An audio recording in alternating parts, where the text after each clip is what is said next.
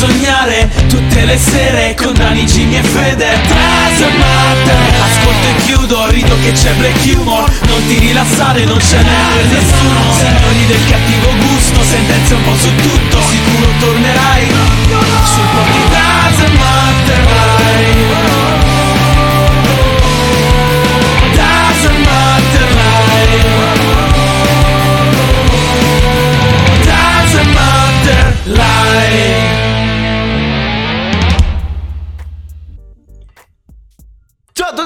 e benvenuti a questa nuova incredibile Porca puntata del podcast. L'unico programma che viene onda tutti i giorni da lunedì a venerdì Qui su Twitch dalle 21 alle 23 con Daniele Doesn't che sono io Jimmy De Fear che è lui e Federico Alotto ovviamente. Oh allora ragazzi ultima puntata della settimana Poi torneremo lunedì prossimo ma non partiamo dalla fine e cominciamo dall'inizio. Questa sera si parlerà di La Festa Gialla poi avremo il genio del giorno che è la storia di fuga da New York. Avremo una nuova rubrica con tanto di sigla nuova, ovvero l'antro della paura. E oggi torna anche la storia dell'animale incredibile con la storia allucinante dell'asino grasso. E infine l'angolo della morte.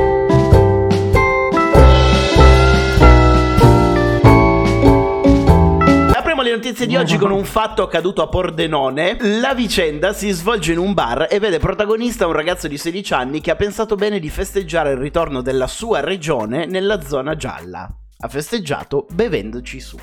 Così, per dare il via alla sua personalissima festa, ha ordinato e consumato ingenti quantità di superalcolici, così tanti al punto di finire in coma etilico. Il bar è stato sanzionato dalla questura ed è stata imposta la chiusura per 25 giorni, più una sanzione al proprietario di 400 euro, mentre il ragazzo è stato tenuto per oltre 24 ore in osservazione in ospedale. Quindi direi che mi sembra un comportamento piuttosto intelligente sia da parte del bar che da parte del ragazzo per festeggiare l'uscita dalla zona, cioè l'entrata in zona gialla.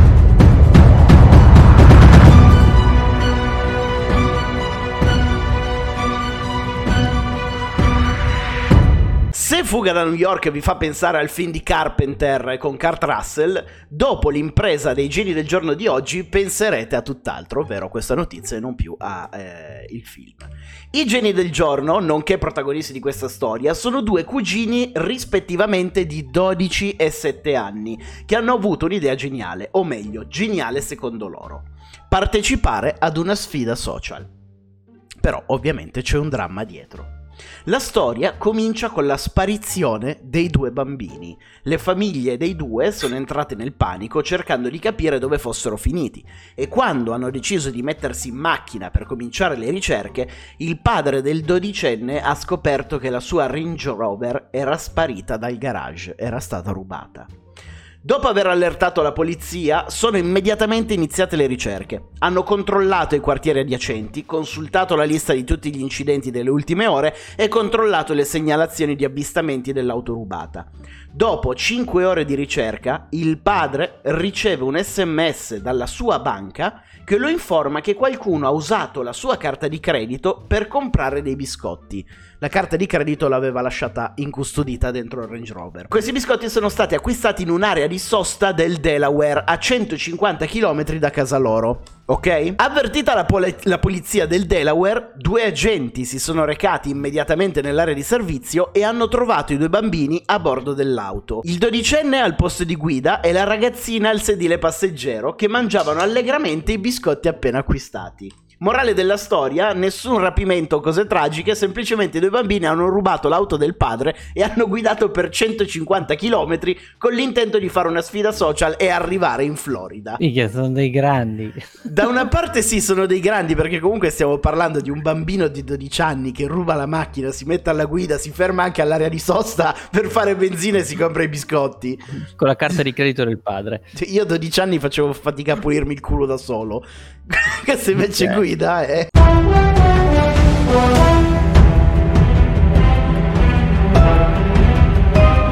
Inauguriamo questa rubrica come accennavo per la gioia di Jimmy, che come sappiamo, o se non lo sapete, è un cuor di leone.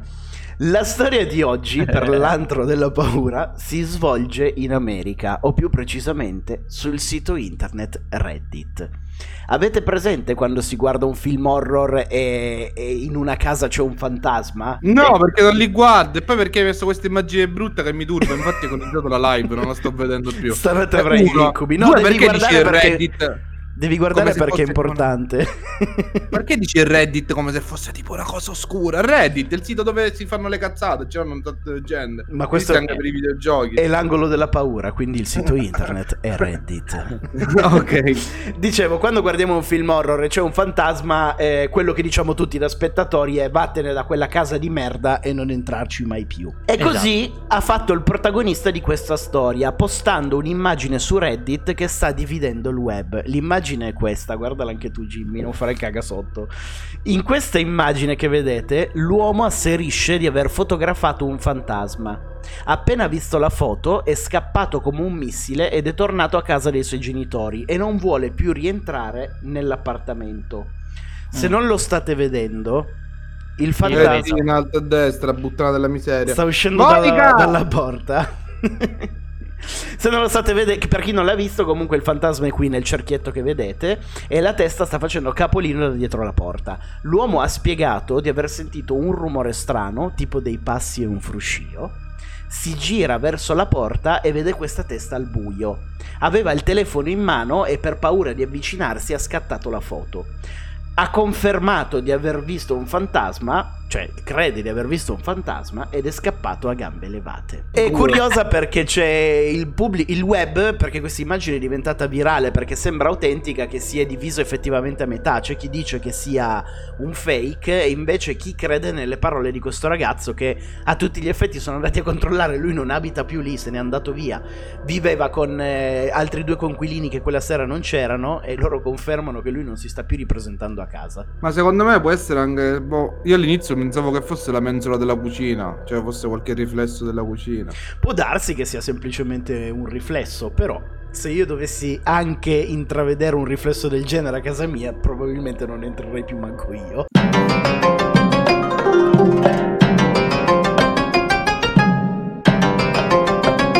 Finalmente, come vi dicevo, torna la rubrica dell'animale incredibile e l'animale protagonista di oggi è un asino, ma non un asino qualunque, un asino di nome Norman, grasso come un porco. Infatti il nostro caro asinello, che vive in una fattoria dell'Ohio, era talmente grasso che le zampe dietro si sono spezzate ed è rimasto bloccato al suolo non potendosi più muovere. C'era talmente no. obeso che Beh, ceduto. questo.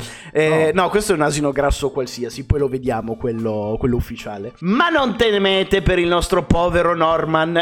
Questa è una storia a lieto fine. Quindi, Ecco. dopo aver caricato l'asino su un forgoncino e portato dal veterinario, i medici hanno scoperto che non solo le zampe si sono spezzate, ma si è anche danneggiata la spina dorsale, rendendo paralitico l'animale da metà corpo fino alle zampe posteriori. Ma come vi dicevo, questa storia ha un lieto fine. Infatti, Oh, Madonna. infatti sono riusciti... la polentata. No, no, no, no, no.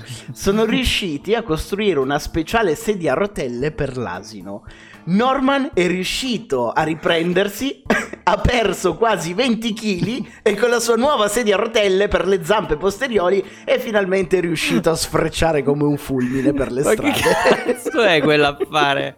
Ma che cazzo è? Sono contento. È, È be- è Stephen Hawking bellissimo. de- degli, a- de- degli animali. Adesso l'asino sta bene, eh, fa una vita dignitosa. Certo, sembra un, un misto macchina, un cyborg, però è, è contento e ha ripreso a camminare. E ha perso anche peso, quindi meglio di così non si poteva chiedere. Thank you.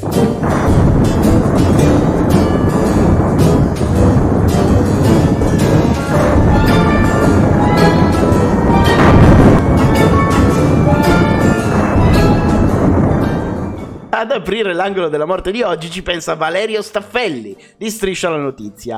Valerio stava cercando di consegnare il tapiro d'oro al ballerino Roberto Bolle, il quale si trovava su un taxi e non voleva concedersi alle telecamere, e nello stile di Staffelli si è messo ad inseguire a piedi il taxi, finendoci sotto. Il tassista ha involontariamente schiacciato il piede di Staffelli, il quale è stato portato d'urgenza all'ospedale. A causa del Covid, invece, ci saluta definitivamente il regista sudcoreano Kim Ki-dak. Kim, Kim Ki-duk, non Dak. Mentre si trovava in Lettonia per fare degli acquisti edili, l'uomo è stato contagiato dal Covid e portato in ospedale. Oggi, a 59 anni, quindi giovanissimo, si spegne a causa di complicazioni portate dal virus.